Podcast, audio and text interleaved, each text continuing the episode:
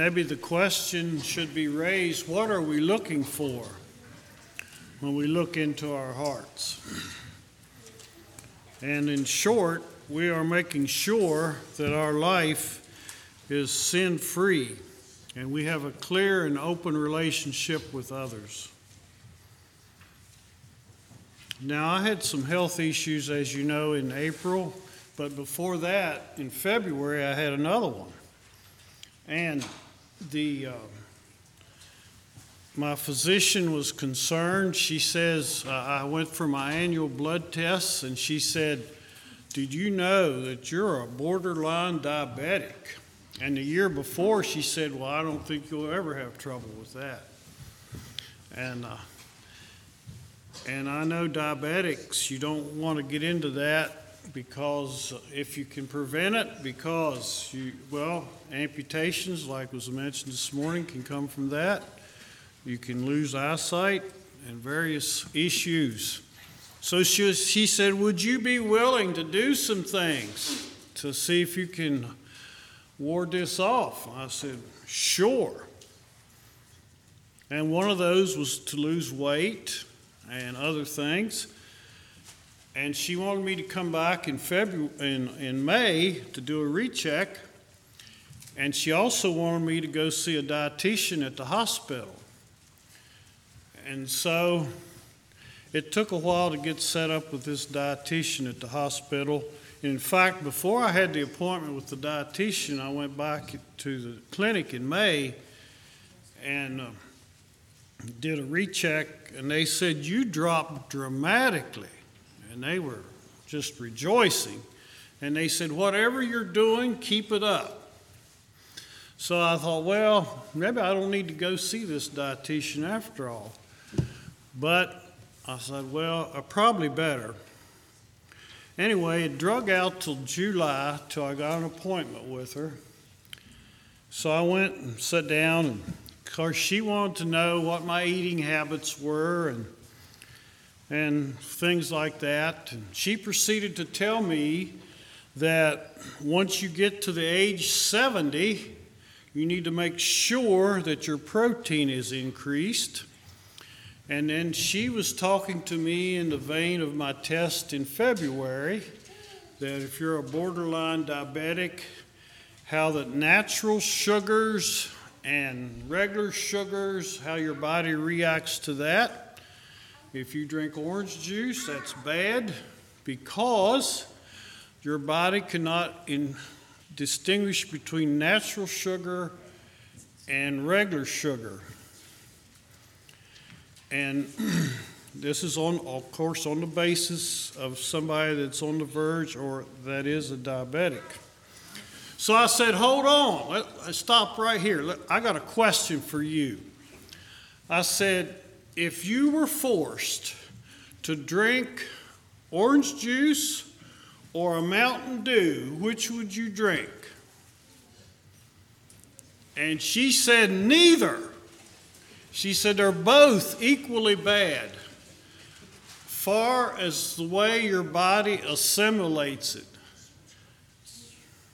And of course, I was thinking she would say orange juice. She said, No, they're equally bad. So, and that's the way we view sin at times. We think one sin is better than the other one, but they're equally bad far as keeping us out of heaven. The sin of fornication and adultery is, is bad. We would all agree. And we would agree that it's worse than lying because it has to do with relationships, one flesh, and all that. But they're equally bad. Revelation says there will no be one, in heaven. There's not going to be anybody that loveth or maketh a lie. They're equally bad. So, in preparation for this message, I was trying to look for a good definition of sin. We, we know what sin is, and we, we've heard all kinds of definitions. And I was reading in uh, J.C. Wenger's book, Introduction to Theology, and um, he gave a concise overview of sin. And this is what he says. He said, In the Bible, sin is regarded as a transgression, any transgression or lack of conformity to the holy will and nature of God. Okay? And the basic cause of being is the lack of a perfect love for God. I thought that's interesting.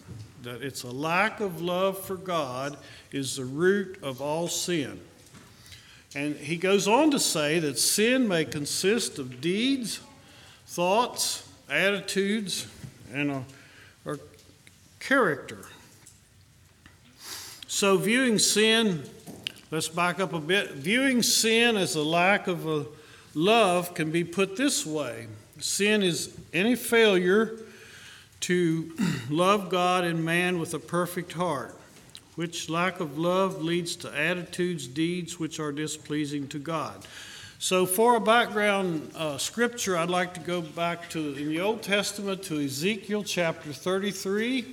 If you can turn with me to Ezekiel 33.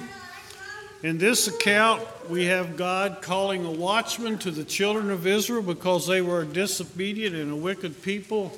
Not all of them, but a lot of them. And they were, and this was a warning, and, and he had a watchman to watch watch for their lives, watch for their souls. And the truths that God is speaking here is was for the Old Testament, uh, the children of Israel. He was speaking to them, but the same basic underlying truths are still true for us today. I said, God is just and God is fair. He was just and fair with the children of Israel, and He will be just and fair with you and me today. So I would like to read Ezekiel 33, breaking in at verse 11 to verse 20. this is God speaking to the watchman to watch, is to warn Israel and this is what he, and he was speaking here, and he's telling the watchman in verse 11 Say unto them, As I live, saith the Lord, I have no pleasure in the death of the wicked. And that was true in the Old Testament, and that is still true today. God has no pleasure in the death of the wicked. In fact, that is why he sent his only begotten Son to, to save us, that we, the wicked don't have to perish. But the wicked, okay, but that the wicked turn from their way and live. Turn ye, turn ye from your evil ways, for why will ye die, O house of Israel? Therefore the Son of Man say unto the children of thy people, the righteous of the righteousness shall not deliver him in the day of his righteousness, as the wicked and the wickedness of the wicked, he shall not fall thereby in the day that he turneth from his wickedness, neither shall the righteous be able to live for his righteousness in the day that he sinneth. When I shall say unto the righteous, shall he, he surely live? If he trust to his own righteousness and commit iniquity, his righteousness shall not be remembered, but for his iniquity that he hath committed, he shall die for it. Again, when I say unto the wicked, Thou shalt surely die, if he turn from his sin and do that which is lawful and right. If the wicked restore the pledge, give again he hath robbed, walk in the statutes of life without committing iniquity, he shall surely live and he shall not die. None of his sins that he hath committed shall be mentioned unto him. And he, he hath done that is lawful and right, he shall surely live. Yet the children of my people say, The way of the Lord is not equal, but for but as for them their way is not equal. When the righteous turneth from his righteousness and committeth iniquity, he shall even die thereby. But if the wicked turn from his wickedness and do that which is lawful and right, he shall surely live thereby. Ye, yet ye say, The way of the Lord is not equal. O ye house of Israel, I will judge every one after his ways. And so, this was God's message to the children of Israel, and these truths are what God wants for his people today. He does has no pleasure as it says in the death of the wicked. And a person's righteousness in the past will not deliver him. Notice that. It's what you are currently doing today. God says that the uh, righteous, and what the problem is, notice, he, well, I'm sorry, in verse 12 it says, The righteousness of the righteous shall not deliver him in the day that he turns from his righteousness and does wickedness. He goes on to say in verse 13, When I say to the righteous, he shall surely live if he trusts in his own righteousness. And I think that is the first error in this person. He is trusting in his own righteousness. And notice what happens when he trusts in his own righteousness. Apparently, he, he begins to commit iniquity. See, he's not careful in his life. He's trusting in the the good things he's done in the past. And he said, Okay, I'm, I'm pretty good shape. And he gets careless. And then he begins to commit iniquity. And God says that his righteousness shall not be remembered. It doesn't matter if he served God for 40 years, it will not be remembered because of his current iniquity. And he shall die. Now he takes a look at the wicked, and he says, I say unto the wicked, Thou shalt surely die. And if he turns from his sin and does that which is lawful and right, we see what it says here. Well, let me back up about trusting in our own righteousness. In Romans 10:3 it says, "For being ignorant of God's this is New Testament teaching, being ignorant of God's righteousness and going about to establish their own righteousness, but not have committed themselves unto the righteousness of God."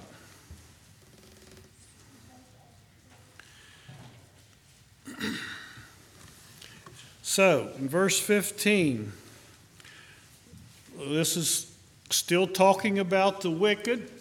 And so when the wicked decides to turn from their wicked ways and turn toward God and do what's lawful and right, notice what the wicked does. It says that he restores the pledge. Uh, a pledge was something that uh, was stolen, and he returns it for restitution. And another thing he does, he gives again what he had robbed. In other words, he's going back into his, he's digging back, the wicked is digging back into his past life. And he's making restitution in those areas because he is turning toward God in righteousness. Then notice the third thing in verse 15. He walks in the statutes of life that God has given him. Notice that? He, he restores the pledge, he restores what he robbed, and then he walks in the statutes of righteousness without committing iniquity. And God said he will surely live and not die. In verse 16, isn't that, so, isn't that such a blessing? It says, None of his sins that he committed shall be mentioned unto him again. Praise God. That's what the blood of Jesus does for us, that they're under his blood. And then he goes on to say that the people in verse 17, you know, they still say God is not just, but it's the people that aren't just. And God comes back and he says, When the righteous turneth from his righteousness and committeth iniquity, he shall even die thereby. And that's true today. If a person is righteous most of their life and in the end they return, they turn to iniquity, they shall perish.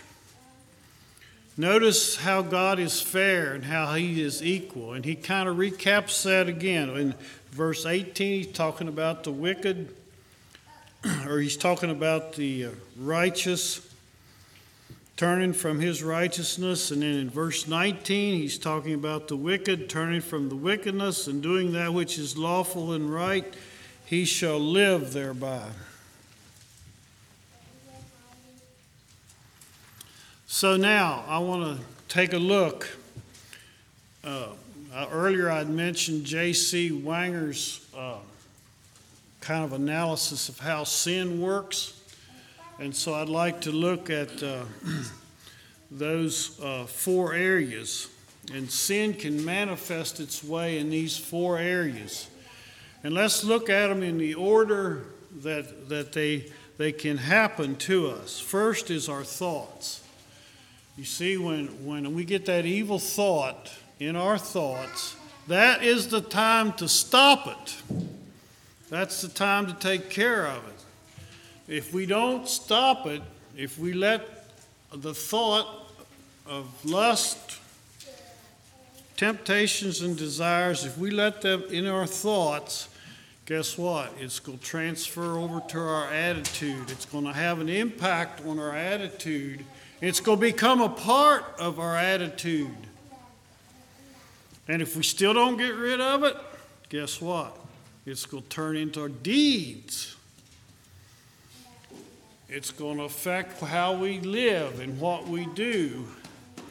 And you know what happens to deeds? If we do something for so long a time, it becomes our character. So let's look at these four areas uh, briefly. okay, what are thoughts? A definition I found was it's the reasoning of the mind. Okay? A thought is the reasoning of the mind. And the devil just loves to help us reason through temptation in certain areas. And in Chronicles 28 9, God says, And thou, Solomon, my son, know that the God of thy father, serve him, serve him with a perfect heart and a willing mind, for the Lord searcheth all hearts and understandeth all imaginations of thoughts. If thou seek him, he will be found of thee, but if thou forsake him, he will cast thee off forever. And so God according to this verse, you know, understandeth all the imaginations of the thoughts.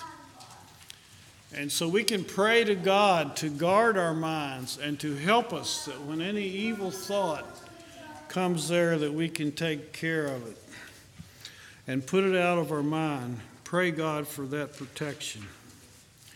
Because if we don't, then it becomes part of an attitude. And so the definition I have for attitude is a state of mind towards something. An attitude is our state of mind towards something. So, what is our state of mind toward the Lord Jesus Christ? You could turn with me for a couple verses from John 14.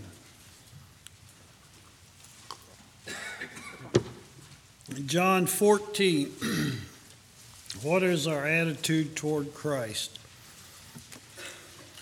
And so this verse simply says, remember, we talked about if our love is perfect toward God, that keeps us out of sin. And so verse 15 of 14 says, If you love me, keep my commandments. Verse 23 says in the same chapter, John 14, John, G- Jesus answered and said unto him, If a man love me, he will keep my commandments. My Father will love him, and we will come unto him and make our abode with him. Can, did you catch that? He will make our abode. It's talking about Jesus and the Father. They're going to make our abode with the person that keeps the commandments. And so, if they make their abode with us, what's going to happen when thoughts come that we shouldn't have. They won't stick, right? They won't become part of the attitude. Well, let's look at another angle of attitudes from 2 Timothy 2 4. 2 Timothy 2 4 says, No man that warreth entangleth himself with the affairs of this life, that he may please him who hath chosen him to be a soldier. And so, our attitude toward the world is to make sure that we don't get entangled with the affairs of the world because it will affect our attitude. Now let's go into deeds. And deeds, the definition I have for deeds are simply things that are done in the body. Okay? So that's that's actions and, and things that we do in the body. And Jesus, being our perfect example, let me read what it says about Jesus, about his deeds. Uh, if you want to turn to it, uh, Luke 24, verse 19. Luke 24, 19, it says, Unto them what things? And they said unto him, Concerning Jesus of Nazareth, which was a prophet, mighty in deed and word before God and all the people See, his deeds were, were, were known. And what kind of, of deeds did, did Moses do? It's interesting what it says in Acts 7.22. Acts 7.22 says, And Moses was learned in all the wisdom of Egypt and was mighty in words and deeds. Now, think about that. Moses was learned in all the wisdom of Egypt. In other words, he had the worldly education, he, he knew the worldly wisdom. But as you know from Scripture, he forsook that and served God, and we have it recorded that he was mighty in words and deeds. Our deeds uh, come, become out of, well, let me back up. Our thoughts become attitudes, our attitudes become deeds. Romans 2 6 says, God will render to every man according to his deeds. It, it's that simple. Whatever our deeds is, God is fair, God is just. And you know, some people will say, all, all you need is just, if your heart's right, that's all you need. Okay? If your heart's right, that's what counts, that's what's the most important. But this scripture says we're going to be judged according to our deeds. And of course, if our heart's right, our deeds are going to be right. All right, let's look at the last one uh, character. And what is character?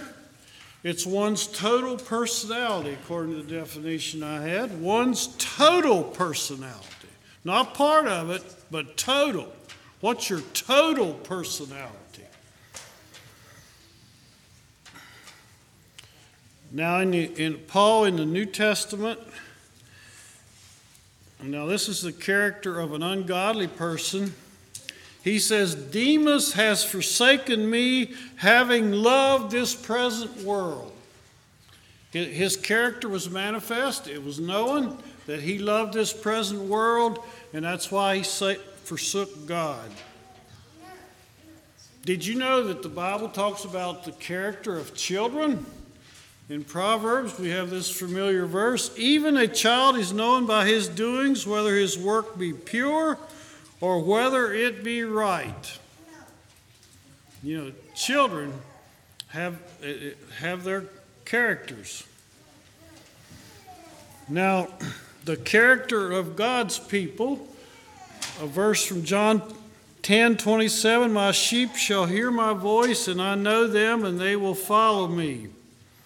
See, that's a character trait that God's people follow Jesus' voice. Also, 2 Peter 2 9 says, The Lord knoweth how to deliver the godly out of temptations. Why are they got that? That's their character. God knows their character. Other people knows their character. And it says God knows how to deliver them out of temptation and God also knows how to reserve the unjust for the day of judgment to be punished. See, that's character.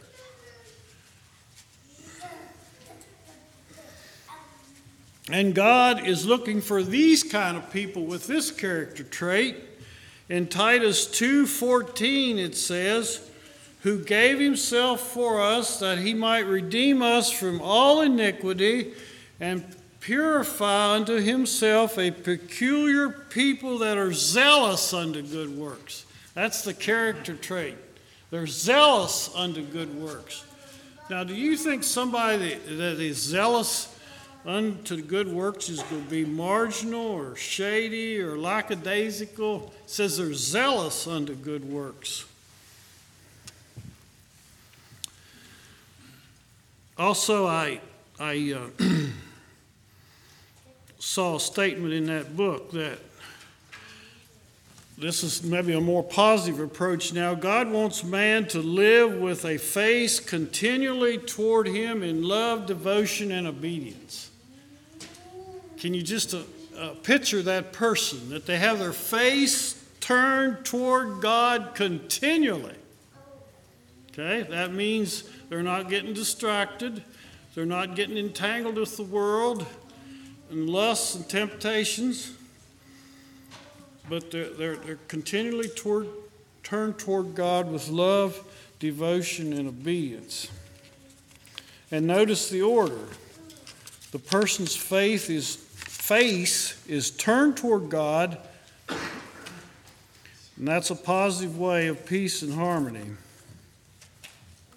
And so that implies that they're not getting sidetracked with dress. Let, let, me hurry on here. So let's look at love.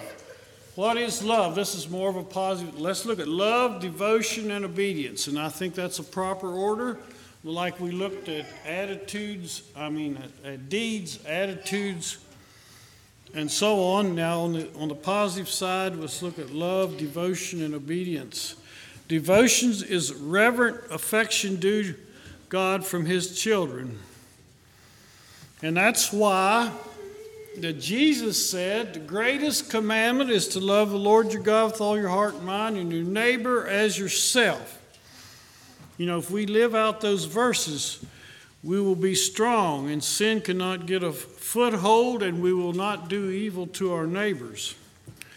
The second one is devotion. So profound uh, Dedication is a description I've found for devotions. And 1 uh, Corinthians 6 talks about that you were bought with a price, therefore honor God with your body. Proverbs 3 talks about honoring God with our substance, our wealth.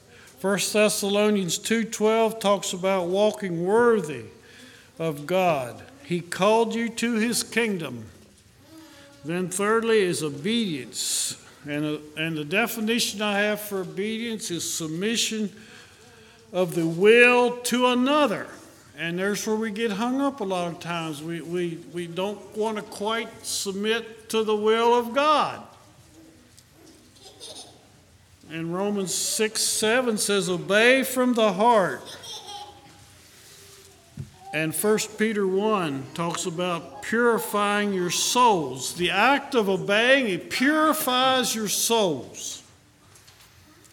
So let me draw this to a close. In conclusion, I read this quote. It said, Christians are not saved by the quality of their faith, by the perfection of their life, or by the degree their perfection resembles Jesus Christ.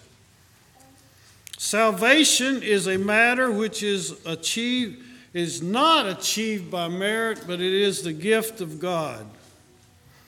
So search your heart and make sure your life is in order to receive the gift of salvation.